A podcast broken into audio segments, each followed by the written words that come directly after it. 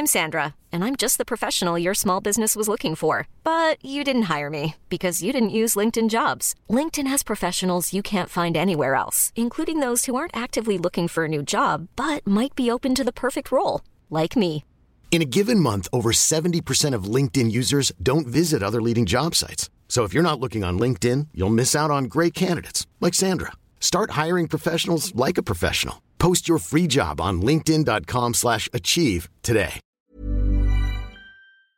Hi everyone, it's Emmett here. Before we start today's podcast, I'm excited to announce our first ever Stock Club live podcast, which will be taking place in Dublin's Herbert Park Hotel on November 23rd, so just under three weeks away. I'll be joined on the night by Anne Marie, Rory, and Mike to talk about what we all learned in the brutal year that has been 2022 and to share some of our bold predictions and favourite stocks for 2023. We'll be making a full announcement about this next week, but we're giving our loyal Stock Club listeners the first opportunity to get tickets, which are limited to just 100. Tickets are available right now through the link in the description at a price of 20 euro each, which includes a couple of free drinks at the bar. It should be a great night and one I'm really looking forward to. So, any listeners in Dublin or the surrounding area, don't miss out. And for anyone listening from further afield, don't worry, we'll be planning more Stock Club live events in 2023 outside of Dublin and even outside of Ireland. So, watch this space.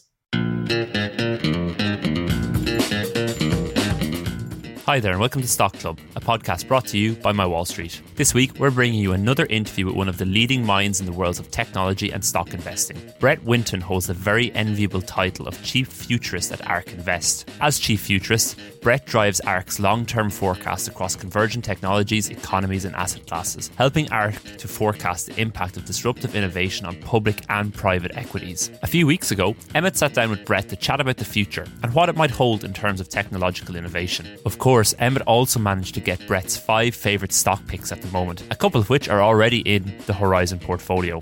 Normal service will resume at Stock Club next week, but for now, sit back and let Emmett and Brett take you to the not so distant future. Brett Winton, Chief Futurist at ARK Invest, welcome to Stock Club. I'm particularly excited about this conversation, but before we dive into all things future, could you spend a few minutes on your past and tell me about your professional journey to this point? Sure. Um, I'm educated as a mechanical engineer at MIT, uh, and after you know a series of unfortunate events, including um, doing business development in the RFID space, I ended up operating in what was kind of a uh, internal think tank inside a large fund manager, AllianceBernstein, and so that was called Research on Strategic Change, and did projects on carbon dioxide regulation and reformation of financial services. So big structural changes, many of them technology inflected that cut across sectors. And then uh, from 2014, I've been um, directing the research team at ARK Invest and am now the chief futurist. At, I've worked with Cathie Wood, the CEO and CIO, um, for 15 years now, uh, and um, always looking at how the world is going to transform over a medium term forward basis. So five years forward, what is going to be kind of the the thing that becomes the thing that drives kind of markets, economic activity, and and changes the world. Uh, and so that's where I am today. That's very cool. I mean, the the title chief futurist is about as cool as it gets. What do your responsibilities entail day to day and week to week? Well, I think that successfully forecasting the future is more important to markets than it's ever been. You know, across all of the technology platforms that we focus on, it's clear that the rate pace of change is is is picking up. Um, you know, if you follow the AI space at all, it, it's it's almost hard to fathom the degree of advances on a week to week basis in terms of state of the art models and and breakthroughs in terms of capability. Uh, and what that means is that kind of like having a good medium term forecast is going to infect the underlying infect or affect, uh, you know, potentially infect incumbents and and affect companies that are leveraged to these disruptive technologies in the marketplace more quickly. Uh, and so from the beginning at ARK we focused on, you know, how can we quantify and and dimension, you know, the likely five year forward trajectory of markets and technologies. Uh, and as chief futurist, I, I guide those forecasts, look at how kind of the technology forecasts then are make sure that they're mutually consistent with each other and dimension how kind of like the compounding nature of technology is going to impact not just the public equity space but venture private equity you know real estate and and fixed income as well Amazing. Actually, back in my physics days, I specialized in chaotic mathematics, which sounds like it should have an application. I still haven't found a good application for it. But I think from your description there, what I'm hearing is that there the realities of today are threaded into the future and you're trying to figure how those threads play out yeah and i mean i think it's very easy to for people to say hey this thing's going to be big and then not do the work to dimension how big mm-hmm. and and what being big is preconditioned upon and so from mm-hmm. the inception of ARK you know our intent has been to take the things that people say are going to be big and actually see how we can and can't sometimes uh, successfully underwrite those futures. And so, you know, just like uh, this year, we put out a cost decline in, in, January of this year for for the cost to train an AI neural net, and and nobody had done that, and we think it's falling at a rate of two and a half times per year, and that it's we have strong, you know, quantitative reasoning behind um, and, and well grounded assumptions that suggest it should fall two and a half times per year on a go forward basis through the end of the decade. Uh, and and so you know the drama of uh, GPT-3, which is which is a natural language processing model, it would have cost or cost roughly $5 million to train it once when it was released. That falling to a $500 training event over the course of the decade is um, it, it's clearly going to be meaningful in terms of the amount of innovation that happens in the AI space. Um, and um, being able to you know say with some degree of certainty hey this is the direction that things are going i think allows us to be yeah more precise and and discriminatory in terms of which technologies are reasonable to pay attention to and and and which are just not ready mm. did you call that winton's law no, no. Uh, well, Winton's law. What is it? I don't know if there's a Winton's law. We use we use something called Wright's law to okay. to tune all of our cost declines, and this is the idea yeah. that for for every cumulative doubling of investment in a particular technology, it tends to fall at a consistent percent rate. I'd say Winton's law is probably that people like to talk about things and not do the work, and you can actually generate a lot of insight by doing the work on medium term technology shifts that often investors across different parts of the capital markets and venture public equities you know just try to like listen for what other people are talking about and say oh that must be the thing i need to get in front of uh, and i think it's very easy to to get off sides of reality if you don't actually underpin kind of those those things that you're excited about or want to be excited about with actual dimensioning of what the impact could be and over what time frame and how it makes sense or doesn't make sense as something to invest in as a tailwind. Mm-hmm. I can't hear I can't hear the title futurist without thinking about Arthur C. Clarke, who, to my mind, was verging on genius. In, in 1959, he predicted global satellites for TV broadcasts that, that in turn brought like infinite, infinite uh, entertainment to anywhere in the world. He envisioned a, a personal transceiver so small and compact that every person would carry one. And I, he actually wrote, The time will come when we'll be able to call a person anywhere on earth merely by dialing a number. Such a device would also include means for global positioning, so no one need ever get lost again. And as I'm sure you know later, then in, in his book Profiles of the Future, he predicted the advent of such a device taking place in the mid 1980s, which was absolutely unbelievable. And then in 1964, just to keep going, he described a global computer network on BBC's Horizon program, saying that by the 21st century, access to information and even physical tasks such as surgery would be accomplished remotely and instantaneously from anywhere in the world using the internet and satellite communication. So I think it's fair to say that for the most part, Arthur C. Clarke foretold with unbelievable accuracy the 50 year timeline of communications. What technologies do you see as defining the next 50 years? And what big milestones are you kind of watching for? 50 years is way too long at this point in technological development to actually successfully predict and underwrite. And that goes back to my original point that we're in the second half of the chessboard, meaning things are compounding so quickly that it really, I think, looking beyond a business cycle at this point technologically is massively challenging. And it's actually the fact that Arthur C. Clarke was able to make those calls over that time frame is indicative of how much time is compressing from an innovation perspective mm. today because mm. the there in the in artificial intelligence space so just so first i'm going to limit the time horizon i, I cannot I, I my title may be futurist but um, i think that going beyond a business cycle at this point your error range on what's going to happen gets much wider than your ability to hit this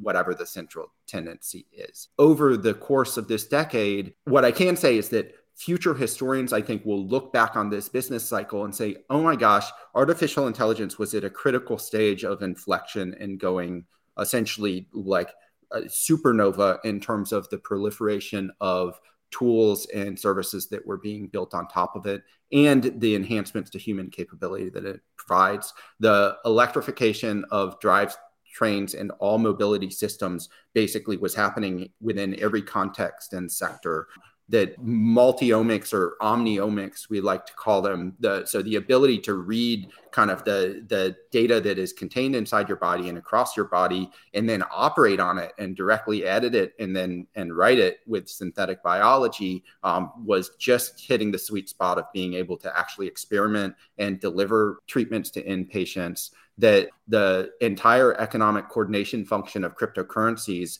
was being adopted you know across multiple countries and and displacing the existing world order of kind of fiat currency and mm. changing the way capital markets work and that kind of adaptive robotics powered by ai were including reusable rockets were kind of coming into the market and just changing the way in which we can manipulate the physical world and turning it into somewhere something that can be effectively software manipulated rather than hardware manipulated in a way that that transformed economic activity that future historians will look back and say those five things were all happening at the same time that's remarkable, amazing. This is the new technological boom, right? Mm-hmm. Like I, I think across all of those five areas I mentioned, we are at a stage of critical inflection where the cost declines are steep. They're cutting across sectors. They're themselves platforms on top of which other innovations can be built. And I think that moving beyond this business cycle and successfully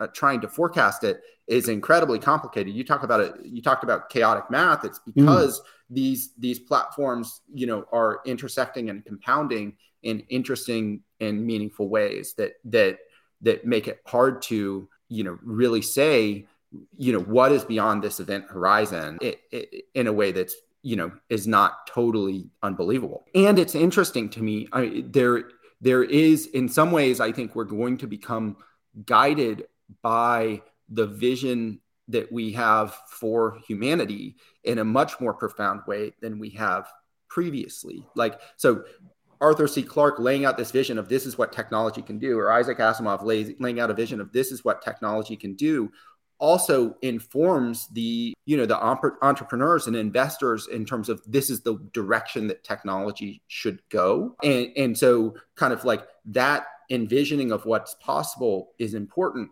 particularly within the context of capital markets, where that controls and can guide how resources get allocated in terms of kind of causing things to develop. Uh, and so the the the the the the kind of like interplay between the imagination or or the the depictions of what's possible technologically and the made realness of the technologies in the present is is really fascinating to me. But that's very higher order thinking. I mean, usually you try and force thinkers to go up to the 40,000 foot level. It feels you've gone outside the ionosphere there. So, does that mean that your role as chief futurist is the way you think and assimilate and model data is different to when you were head of research for ARK? Like, have you gone from 40,000 feet into a reusable rocket and outside of the ionosphere? No, no. I think that from the, you know, the, from the beginning and ongoing, our research has to and is extremely well grounded. And by grounded, mm. I hmm. mean that the the forecasts are justifiable and we try to skew them conservative. And then people look at it and say these are insane, which you know signals to us that there's market inefficiency in kind of the the technological trends that that we're underwriting. So you know when we first produced our uh, or published our electric vehicle forecast, EV volume forecast in in 2017 we were in the teens millions of units expectation. And at the time the eia thought it was a 200000 to 300000 unit market out through 2040 uh, and people said that's crazy. You know there's only 100 million cars sold you know globally per year. Uh, and at the time it might have even been 80 uh, you know how can you say that that much of the market is going to shift over? And to me and, and to our team it was obvious we had a good well-tuned battery cost decline, which demonstrated that as kind of like the cost of vehicles starting at the high end drove battery volumes, you would continue that battery cost declining across the entire price segmentation spectrum of the motor vehicle market. And so, and so it would be a great close to that, not quite. I think it's 87 trillion is is our official forecast. So that's on the basis of the cost decline that we've talked about, as in these systems are getting much cheaper to train, which implies that you'll be able to, as a software developer working with AI, build a, a tool for a knowledge worker. I consider you a knowledge worker. I consider me a knowledge worker that'll just make us more productive. Like, I, I don't know if you have ad reads in, in your podcast, but think about um, you know all of the poor podcasters who are out there having to read these ads uh, in order to generate revenue for their podcast and they do that because you know a, a, host read ad is much more effective than like a third party ad that interrupts the podcast. But there's lots of inefficiency there. They have to record the ads over and over again. You can't like swap in advertisers as they change over or um, more easily promote an upcoming piece of content. So if instead you give an ai tool that can look at your you know written body of knowledge and read kind of like the copy that the advertiser wants to be read, but it comes out in your voice with a few kind of like call it improvisations that a host read ad would do, but you don't have to come up with them because they're just within the context of your style. That allows mm. that ad read, it allows podcasting as a whole to be a much more efficiently monetizable format. Uh, it allows the podcasters who are uh, you know, enjoying the conversation to spend less time like sitting in the booth being like, okay, now I have to advertise this underwear mm. again. Uh, and, and it makes them more productive.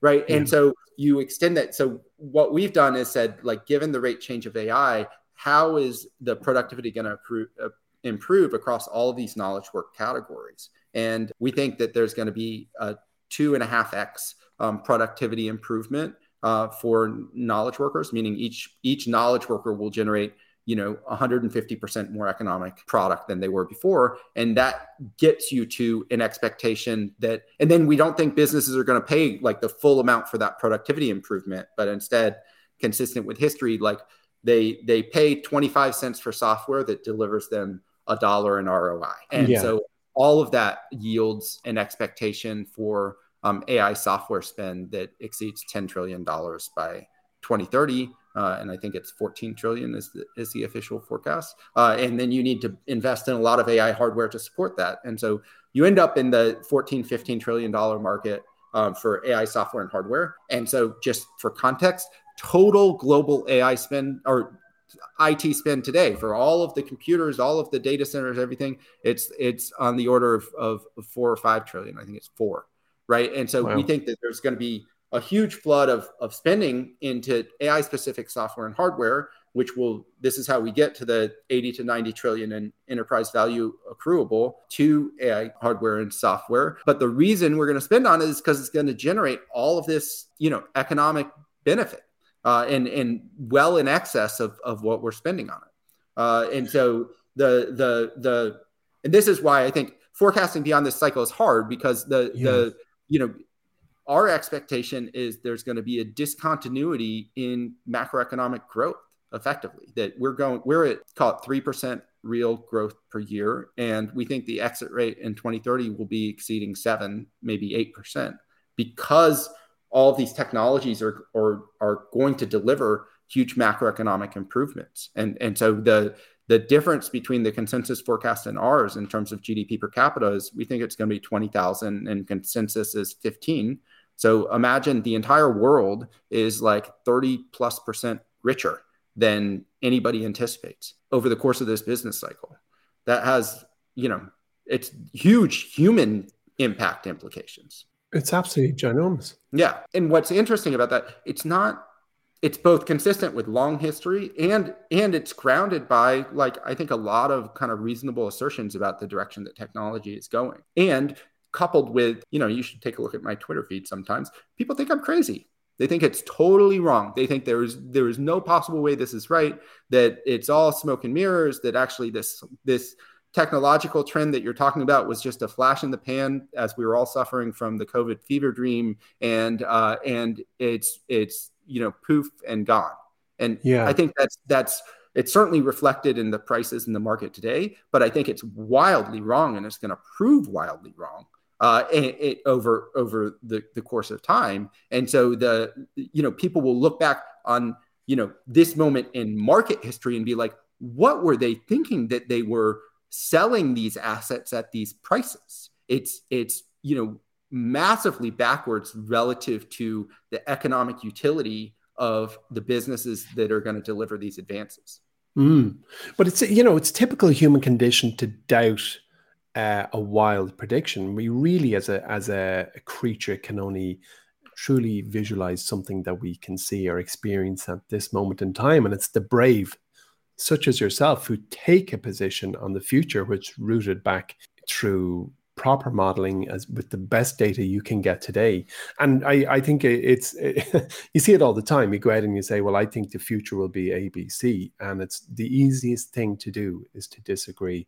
And that's why I think the best investors take a position, take a view of where the future is going to be, and just stick with it, and and try and ignore the dissenting voices and and and the noise. You know, one of the the questions that's we're on the subject of uh, while we're on the subject of AI, it's, very, it's a very simple question, probably difficult to answer. Is like, when will AI outinvest humans? When will AI outinvest Warren Buffett? And will the owner, who will own that AI? You know, how is that like when eventually that AI system has been trained with vast amount of data?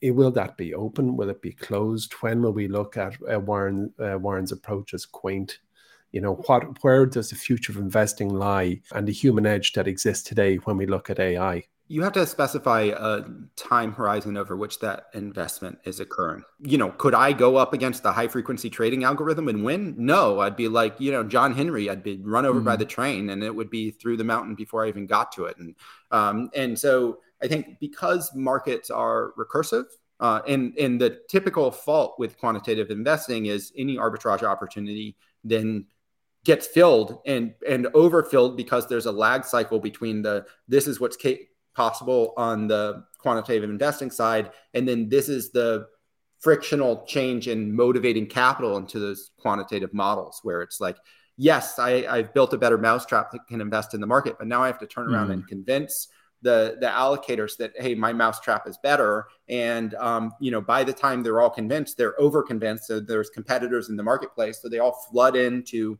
you know whatever the newest quantitative algorithm is which you know well exceeds the point where it was efficient within the actual market itself uh, and so i don't know that the um, i think the the recursiveness of the markets uh, in terms of um, kind of allocating capital i think makes them a particularly pernicious and challenging problem to solve over reasonable time horizons with ai mm. And um, I can't, I think that it, I am loath to underestimate how capable artificial intelligence systems will get over any reasonable time horizon. I think that, yeah, you know, like since we put out this forecast on the cost decline that we're expecting in AI, which was January of this year, almost every incremental news piece that I've seen, not every incremental paper, has caused me to be like, ah, we were too conservative. I thought it I, I thought it was you know an extremely certainly relative to what other people had and had had published. This is um, a very aggressive cost decline expectation for these systems, and um, you know, like more than twice Moore's law, actually almost three times Moore's law in terms of uh, cost decline rate for for training a neural net is our expectation. Um, but there was just a, a, paper published last week where Google used the same technique it used to beat the board game Go, which people, by the way, thought was like yeah. a, a, a, solution that was two decades out when they published mm-hmm. it, and suddenly it's best in the world. Uh, and so it's a system called reinforcement learning. They use the same agent and and they just recontextualize the problem where you're no longer trying to learn how to win this board game. You're learning how to do matrix mul- multiplication very efficiently. And matrix multiplication is a um, is kind of like the primitive math that lies at, at the foundation of all of these AI systems.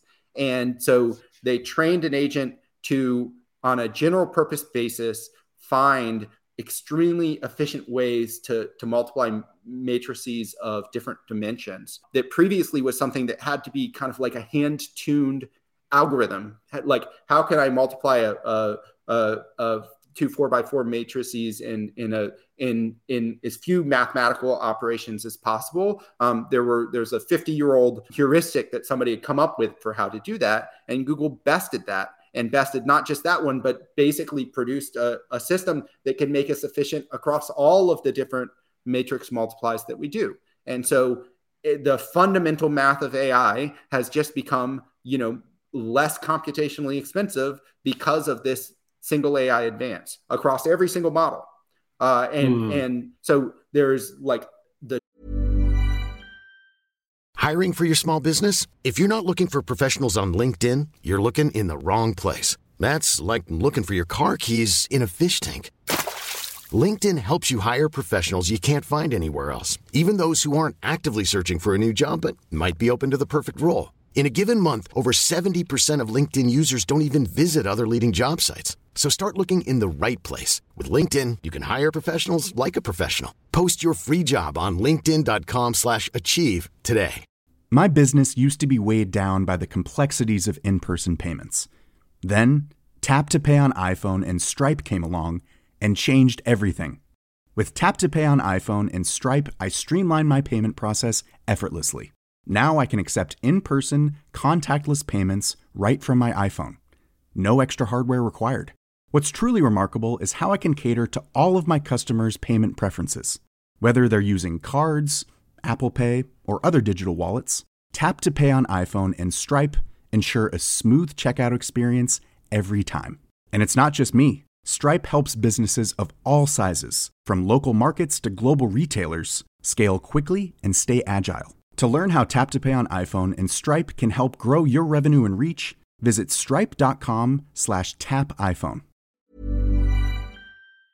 degree to which we are both improving the um, our understanding of these model architectures, uh, which is then resulting in state of the art output from these models, and using the models themselves to to to change the the rate of progress, um, suggests to me that that it's it's it's going to get wild in terms of capability that things that like you know we thought oh well you know maybe blue collar work is the first thing that's going to go. As it turns out graphic artists are they're not in trouble but they better use these tools to be efficient at what they're doing because you know i can create a picture of an artificial brain in an office that uh, is constructive cogs and wheels with like a cluttered shelf in the background just by typing that prompt into a text prompt. And I get a really interesting drawn thing that is unique to the world. It's never been seen by the world. And I'm not a good painter, right? And so previously I would have had to pay a painter to do that. Now I can just get it, not for free. It costs a few pennies, you know, and it costs my own time and creativity to produce it. Uh, and and so the the like set of things that are accessible through AI software, I think is expanding in a really uh, um, dramatic way. Uh, and and and we'll see. And so net of it, you know, how confident am I that that you know an AI system doing medium term investing won't kind of like come into the marketplace and prove to be a, a really efficient way to deploy capital, certainly relative to traditional passive indexing. I don't know. You know, I, I mm. think that there's uh, a, a, future in which it could uh, enter that marketplace. Um, and I think that the capital allocation game and the recursiveness of it and the degree to which it is gate kept and um, kind of like the the frictional lags between um, uh, actual efficient ideas with how to invest and the actual deployment of those investments within a set of institutions that that actually control most of the money um, is um, is is probably the call it fly in the ointment there. And so mm-hmm. maybe it happens it happens within the cryptocurrency and crypto asset space first. I think that would be hmm. a way that you could see it actually occur more readily. It's fascinating. And be, before I move on to hit you with my standard closing question, I just want to ask you about the recent enough crypto gold rush, which for me reminded me that there's so many pretenders to a crown for any new technology. So with you, uh, rather with ARK and you and your process and your team, do you have you tweaked a radar for fakes? Do you have a process? Do you look at something and just the fact that you study it at such great depth, you can go, that's real, that's not real. Like I just thought that for crypto, there was I think there was 29,000 ICOs over the last three years. You know, you got to look at 28,900 of them and go, uh, fake. is that just being a grown up or is there a process that's more bedded down uh, when in your investing life? Well i think that you know being able to underwrite technologies and securities and assets um, really requires an ability to be able to learn something and know when you've learned it. And a, mm. I think a big part of that is also being able to teach something.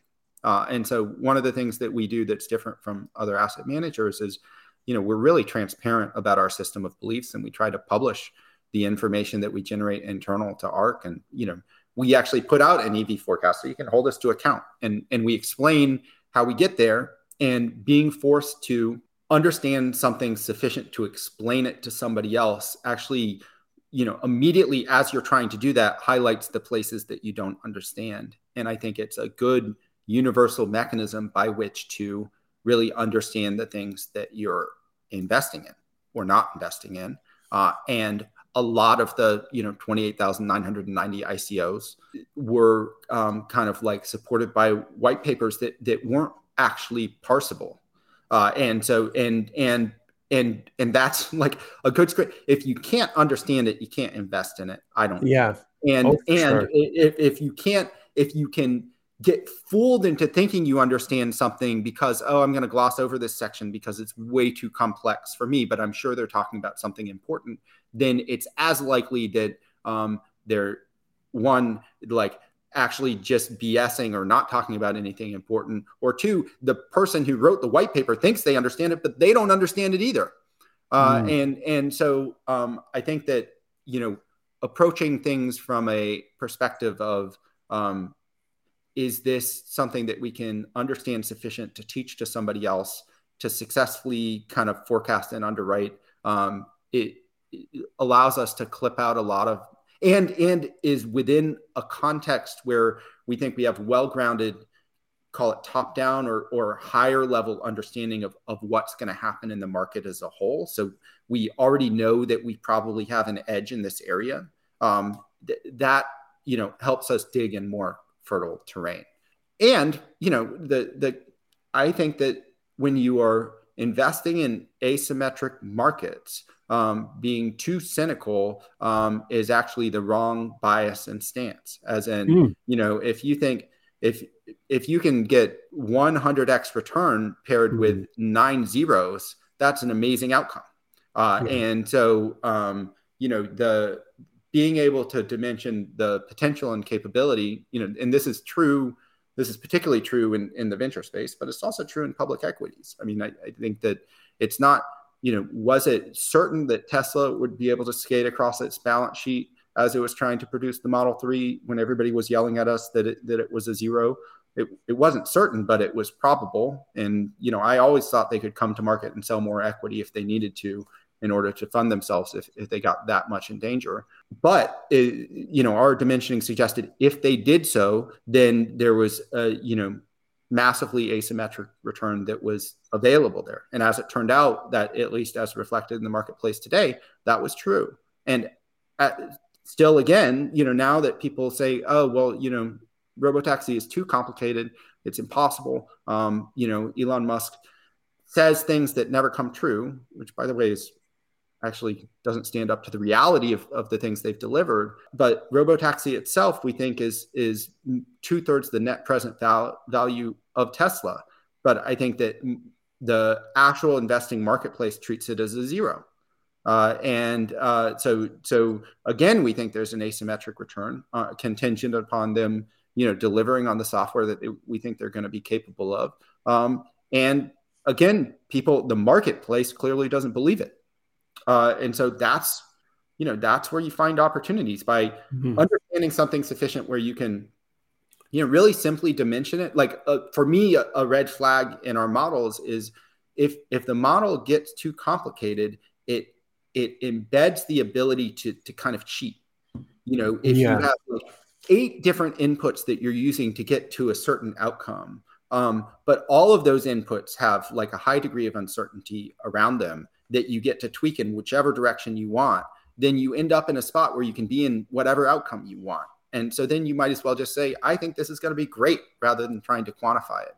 And so a lot of the work that we do in, you know, underwriting an asset or underwriting a technology is in figuring out what is the um, minimum number of inputs we can operate with in order to successfully kind of underwrite and understand where this thing is going and and so then once you stripped it to the very simplest case then you then you begin to get frustrated. It's like well do i know this is here? How can i like figure out what the error bars around are around this particular input? And then you layer in complexity to help you understand the variance. Um, but having that kind of like simple distilled almost like concentrated understanding of what's going to drive or or kill a forecast i think is um, both underappreciated and, and really important for operating over the time horizons that we operate over. I couldn't agree more, actually. The market today is just soaked in disbelief for tomorrow's greatest companies. Like there is just a wet blanket of, of pessimism. And the reality, to kind of reflect back something you said, is that I think those optimistic thinkers with the right temperament currently are set up for future success. So, Brett, I'm going to hit you with a closing question, which I'm hope you're I hope you're allowed to answer. You're in fact you're allowed to say anything on this podcast, so you're allowed to answer it with me. But I don't know what's happening backstage at ARK. If you could only invest in five companies to hold for ten years, as opposed to ETFs, what would you choose and why? I have to guess Tesla is one of them. Sure.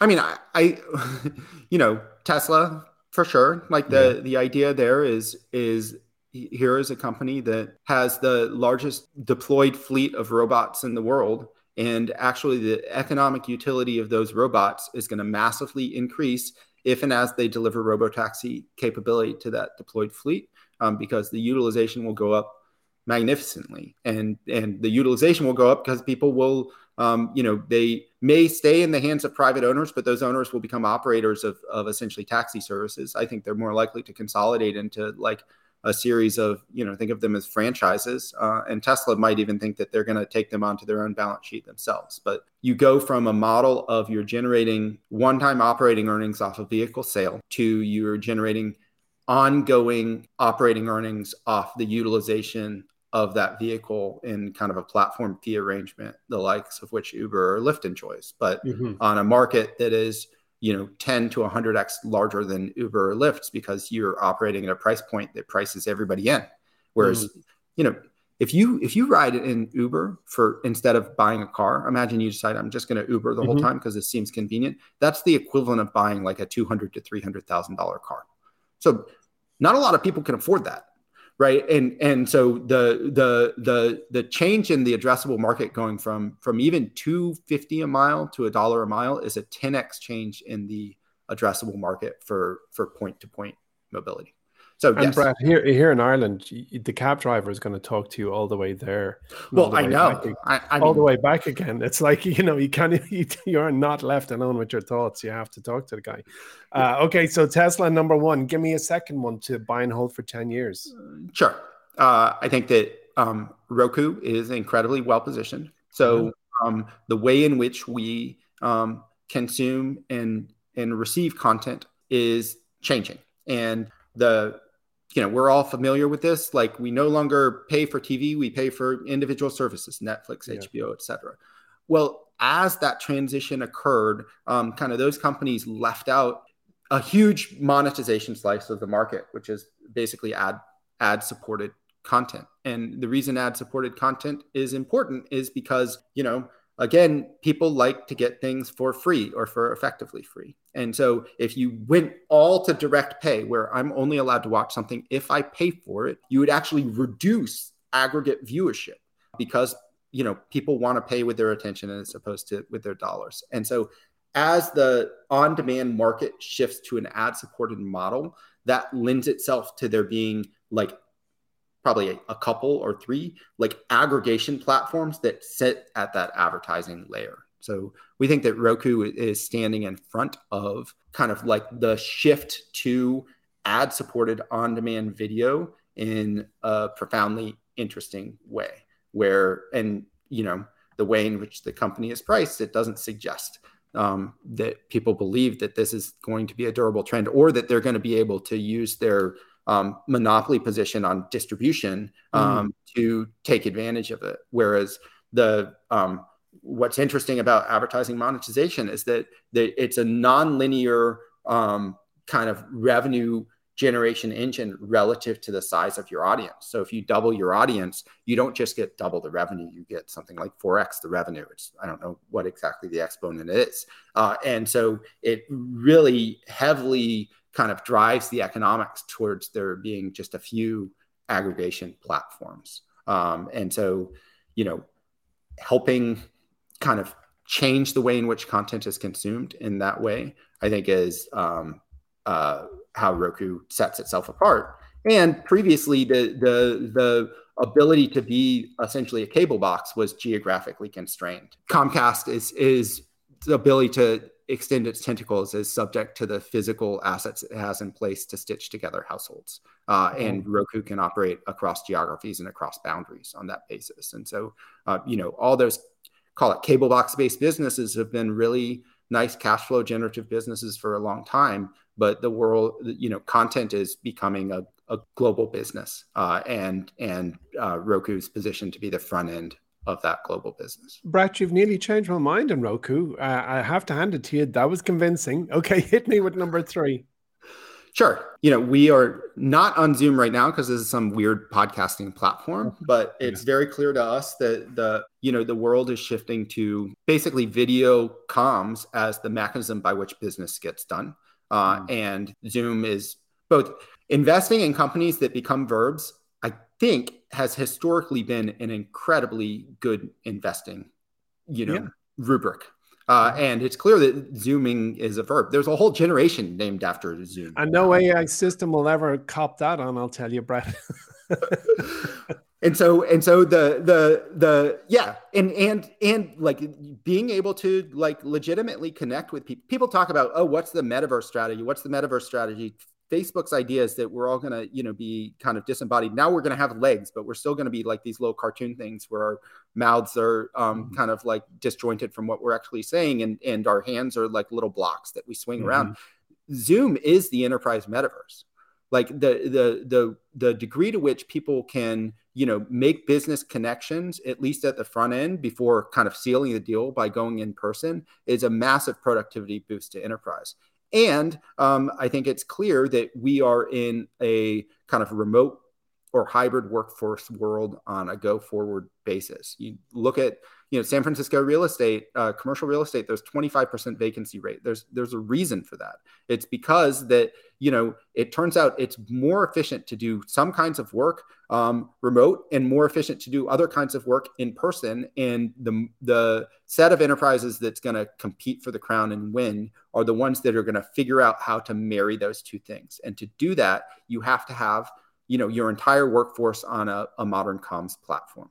Mm-hmm. Uh, and so you know it's um, it actually highly cash flow generative. It's yeah. um, treated as if all of the all of the kind of strategic footprint they've built um, over the course of COVID is doesn't actually accrue to their benefit, as if they've uh, essentially fully saturated the market they're going to entry enter. Um, but the um, I think the next decade um, stands well to to place it amongst the premier kind of enterprise platforms from a kind of distribution perspective, from a comms perspective, and from a how business gets done perspective. Yeah, I, I agree with you fully. And in fact, recently became a shareholder for the first time. Hit me with number four, Brett. Sure. So this is uh, similar to Zoom, but but Teladoc. This is in the oh come space. on, you're kidding me. That's great news.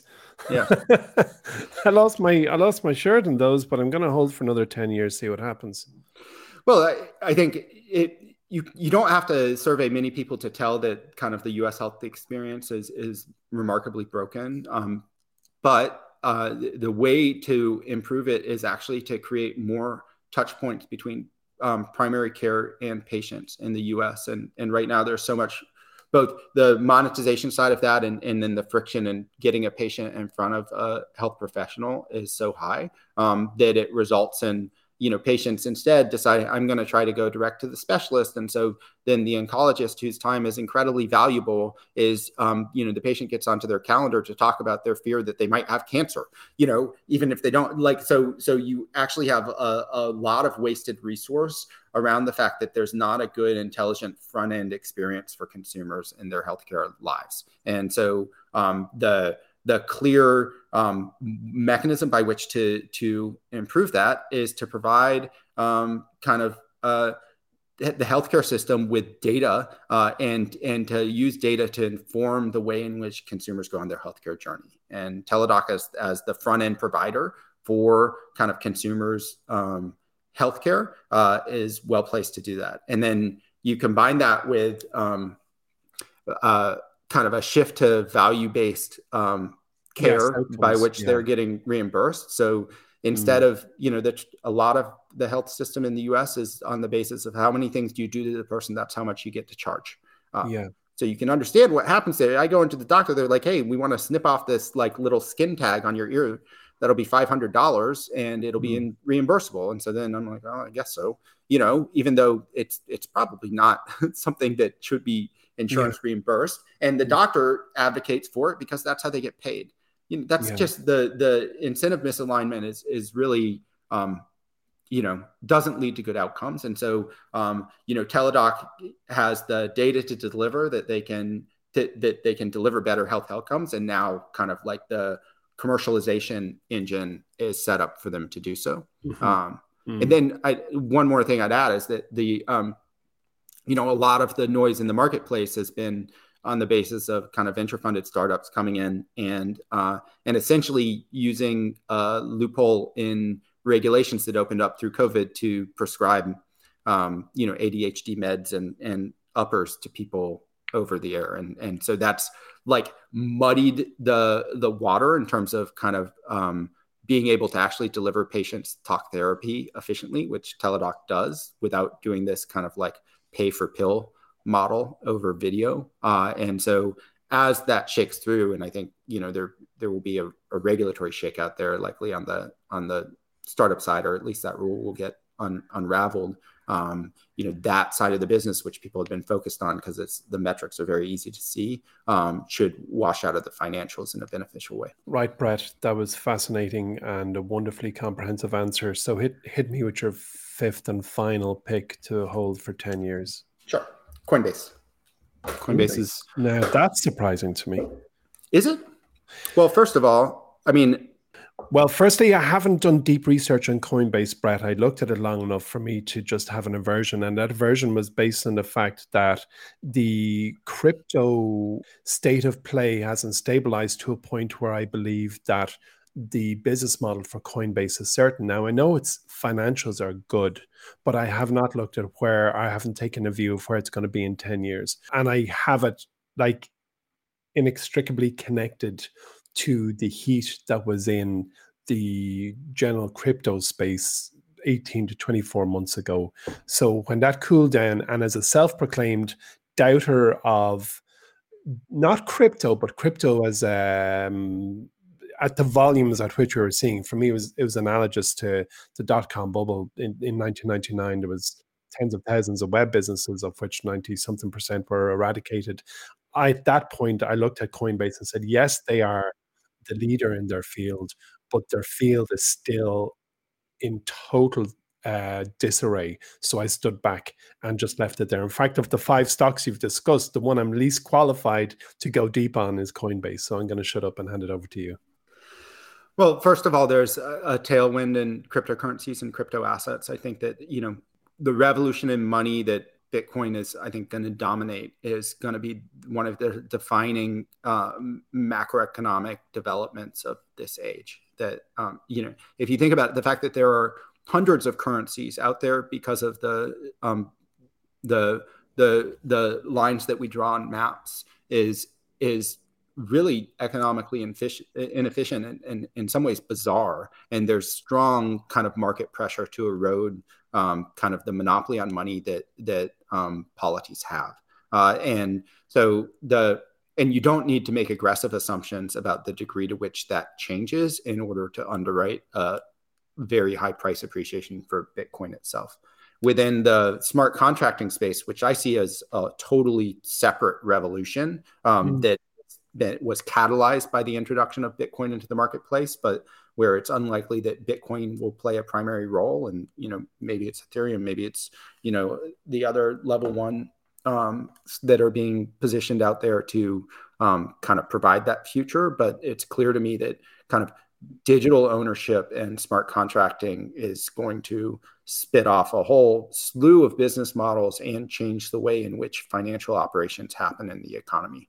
Uh, and so you combine those two tailwinds. I think our official forecast out there is you're going to have on the order of $40 trillion in um, attributed value to um, blockchains by 2030, up from, I don't know where we are today, but I think we're around a trillion, less probably.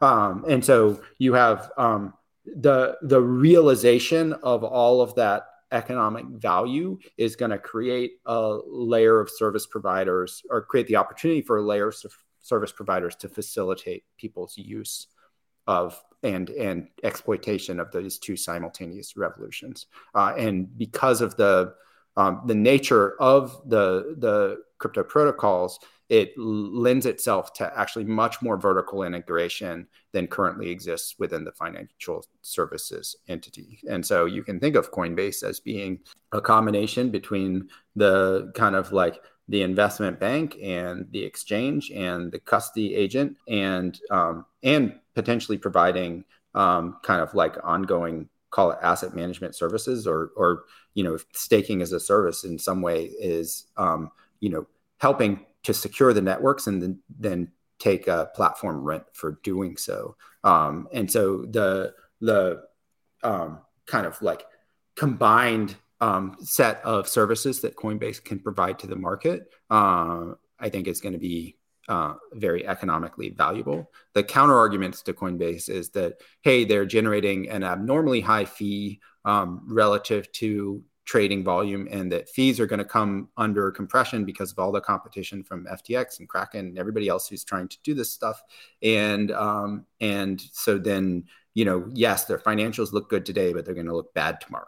Uh, mm-hmm. and um, actually, we've underwritten the position with like a really aggressive fee compression expectation, um, but the rate of growth in the underlying market and their ability to kind of innovate and deliver um, you know much needed kind of ui improvements to the end consumer to allow them to access these technologies and actually use them in their daily life um, is um, what drives the investment case Brett, five fantastic ideas there and wonderful answers. And I think thank you very much for spending so much time and being so selfless with your knowledge this afternoon. And um, I'm looking forward to speaking to you again soon. All right. Cheers. Thank you much, Emmett. Thanks, Brett. Bye bye. Bye.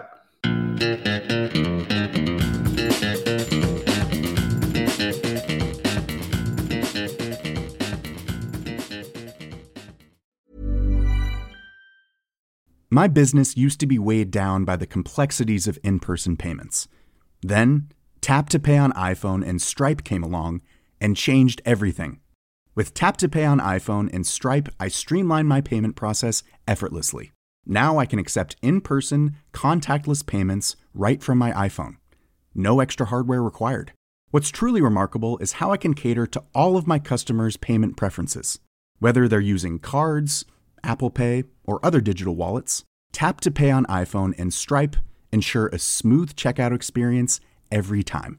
And it's not just me. Stripe helps businesses of all sizes, from local markets to global retailers, scale quickly and stay agile. To learn how Tap to Pay on iPhone and Stripe can help grow your revenue and reach, visit stripe.com/tapiphone.